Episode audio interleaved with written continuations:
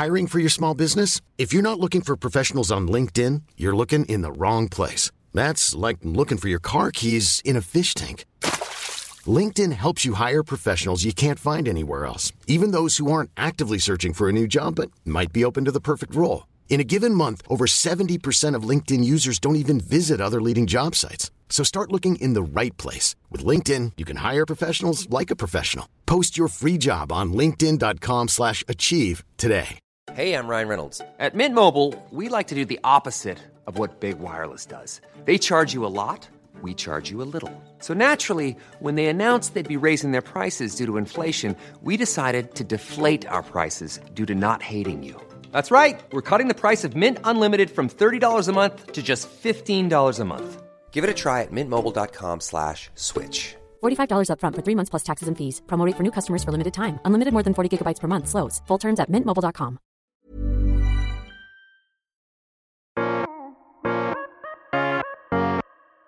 Bonjour, je suis Julie Géco, cavalière depuis plus de 20 ans, passionnée par les chevaux depuis toujours et praticienne en shiatsu équin. Dans ce podcast, je partagerai mes réflexions, mes expériences et des informations utiles pour vous aider dans la gestion de votre ou de vos chevaux au quotidien. Je vais tenter de démystifier la médecine traditionnelle chinoise et de vous l'expliquer de la façon la plus simple possible afin que vous puissiez comprendre l'intérêt d'une complémentarité de celle-ci avec la médecine vétérinaire traditionnelle. Bienvenue dans Equitao, le podcast.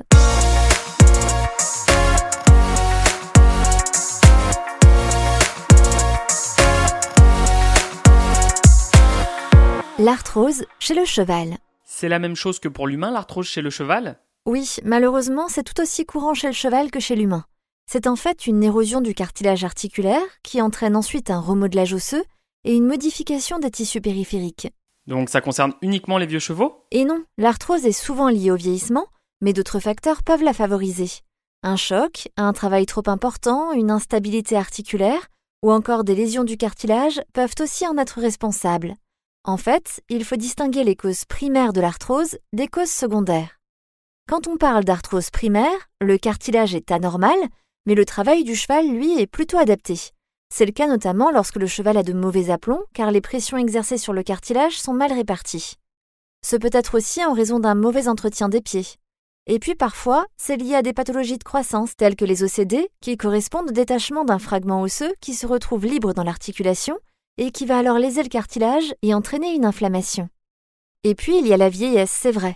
Les contraintes exercées tout au long de la vie du cheval s'accumulent et le cartilage se fragilise avec les années. En cas d'arthrose secondaire, en revanche, le cartilage est normal, mais les contraintes imposées au cheval sont inadaptées ou accidentelles, dans le cas d'un choc par exemple. C'est le cas également lorsque les chevaux sont travaillés trop tôt, lorsqu'ils n'ont pas terminé leur croissance. Ça peut arriver aussi lorsqu'ils n'ont pas le repos nécessaire après un choc traumatique. L'arthrose peut se développer suite à une entorse, par exemple, car en raison de l'inflammation de l'articulation, il va y avoir une production excessive de liquide synovial, ce qui va entraîner une distension articulaire. Le cartilage va se trouver étouffé et la membrane synoviale entourant l'articulation va être détériorée, ce qui va favoriser le développement de l'arthrose. Il est important également d'adapter le travail et de bien préparer musculairement les chevaux. Et enfin, attention aux sols sur lesquels le cheval travaille. Un sol trop dur sera mauvais pour les articulations, mais à l'inverse, un sol trop souple favorisera les tendinites et les entorses. Donc veillez vraiment à entretenir vos sols afin qu'ils ne soient ni trop durs ni trop souples et surtout uniformément répartis. Et n'oublions pas que l'arthrose peut aussi être conséquence d'une infection articulaire. Si le cheval se blesse, par exemple, les bactéries peuvent entrer par la plaie, s'installer dans l'articulation et détériorer le cartilage. Dans ce cas, elles sont difficilement atteignables par les antibiotiques et il faut parfois laver l'articulation sous arthroscopie.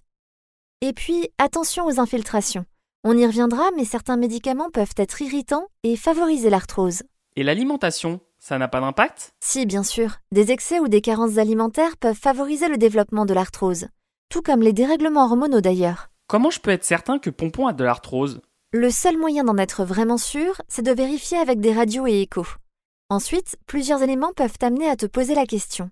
Si tu entends des craquements lorsque le cheval bouge, s'il est raide ou qu'il boite à froid, notamment sur sol dur, et que cela s'améliore une fois que le cheval est échauffé. On peut aussi s'interroger lorsqu'une articulation est chaude et ou gonflée. L'ostéopathe pourra également avoir des indices lors de la mobilisation de certaines articulations ou segments osseux. mais uniquement l'imagerie pourra révéler avec certitude la présence d'arthrose. La radio et l'écho seront utilisés et dans certains cas, l'IRM, le scanner ou la scintigraphie permettront d'apporter des précisions. Et puis une arthroscopie permettra d'évaluer précisément l'état du cartilage si le cheval a besoin d'une opération chirurgicale dans le cadre du retrait d'un OCD ou d'un lavage articulaire par exemple. Et c'est grave pour un cheval de souffrir d'arthrose? Ce qu'il faut bien comprendre, c'est que comme chez l'humain, c'est une pathologie qui s'auto-entretient et dont les lésions sont irréversibles. C'est-à-dire qu'une fois que le cartilage est abîmé, on n'a pas de solution aujourd'hui pour le remplacer. En revanche, on sait prévenir l'arthrose et retarder les crises. La première thérapie que l'on a, c'est le mouvement. Une bonne musculature va permettre de soutenir les articulations et ainsi de soulager le cheval. Et en plus, cela va éviter qu'il ne prenne trop de poids, ce qui serait difficilement supportable pour des articulations fragilisées et qui entraînerait encore un peu plus le développement de l'arthrose. C'est le fameux cercle vicieux. On préférera donc une vie au pré plutôt qu'au box pour permettre le mouvement et éviter les raideurs articulaires dues à la privation de mouvement. Si le cheval vit au box, une couverture massante chauffante avant tout effort apportera un certain confort et permettra de le préparer musculairement. Et puis, de manière générale, on veillera à protéger le cheval du froid, mais surtout de l'humidité. Il est important qu'il puisse s'abriter et qu'il porte une couverture lors d'intempéries. Un travail régulier et adapté, sur sol souple, avec un bon échauffement est essentiel, et il faut vraiment éviter au maximum le repos strict en boxe, qui pourra favoriser la dégénérescence articulaire et la douleur. L'infiltration, c'est obligatoire en cas d'arthrose? Alors si l'infiltration de corticoïdes permet de soulager la douleur, attention, car elle n'est pas sans conséquences. À moyen et long terme, ces infiltrations sont néfastes pour l'articulation, qui se trouve plus abîmée après le traitement qu'avant. C'est à mon sens une solution transitoire pour permettre de remuscler le cheval et de mettre en place des choses comme éventuellement une ferrure adaptée, mais ce n'est pas un traitement à part entière. Cela ne guérit pas l'arthrose et les effets secondaires sont néfastes. Il existe aujourd'hui des traitements innovants et naturels qui vont avoir un effet anti-inflammatoire sans conséquence pour l'articulation. C'est le cas de l'IRAP ou du PRP notamment. Et on peut l'aider avec des plantes aussi, comme l'humain. Oui, tout à fait. La phytothérapie est particulièrement recommandée en cas d'arthrose. L'arpagophytum est très souvent prescrit par les vétérinaires, et puis il existe de nombreux compléments alimentaires très bien faits pour soutenir les articulations du cheval et retarder les crises d'arthrose. Certaines plantes vont agir comme de l'aspirine naturelle, c'est le cas notamment du saule blanc ou encore de la reine des prés. La prêle va être chondroprotectrice, tout comme l'arpagophytum, qui lui est également un excellent anti-inflammatoire. Le curcuma aussi sera un bon anti-inflammatoire et un antioxydant. Parmi les anti-inflammatoires naturels, on aura également l'ortie. Le cassis assurera une bonne circulation sanguine, ce qui est essentiel.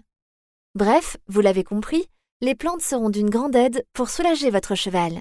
Mais attention à demander conseil à votre vétérinaire ou à votre naturopathe, car certaines plantes peuvent aussi être néfastes en cas d'utilisation prolongée, et cela vous permettra de cibler les plantes les plus efficaces en fonction du profil de votre cheval.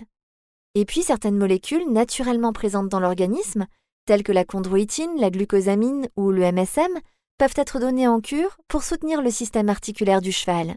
Et l'argile, c'est utile? Oui, l'argile verte est un très bon anti-inflammatoire et un antalgique.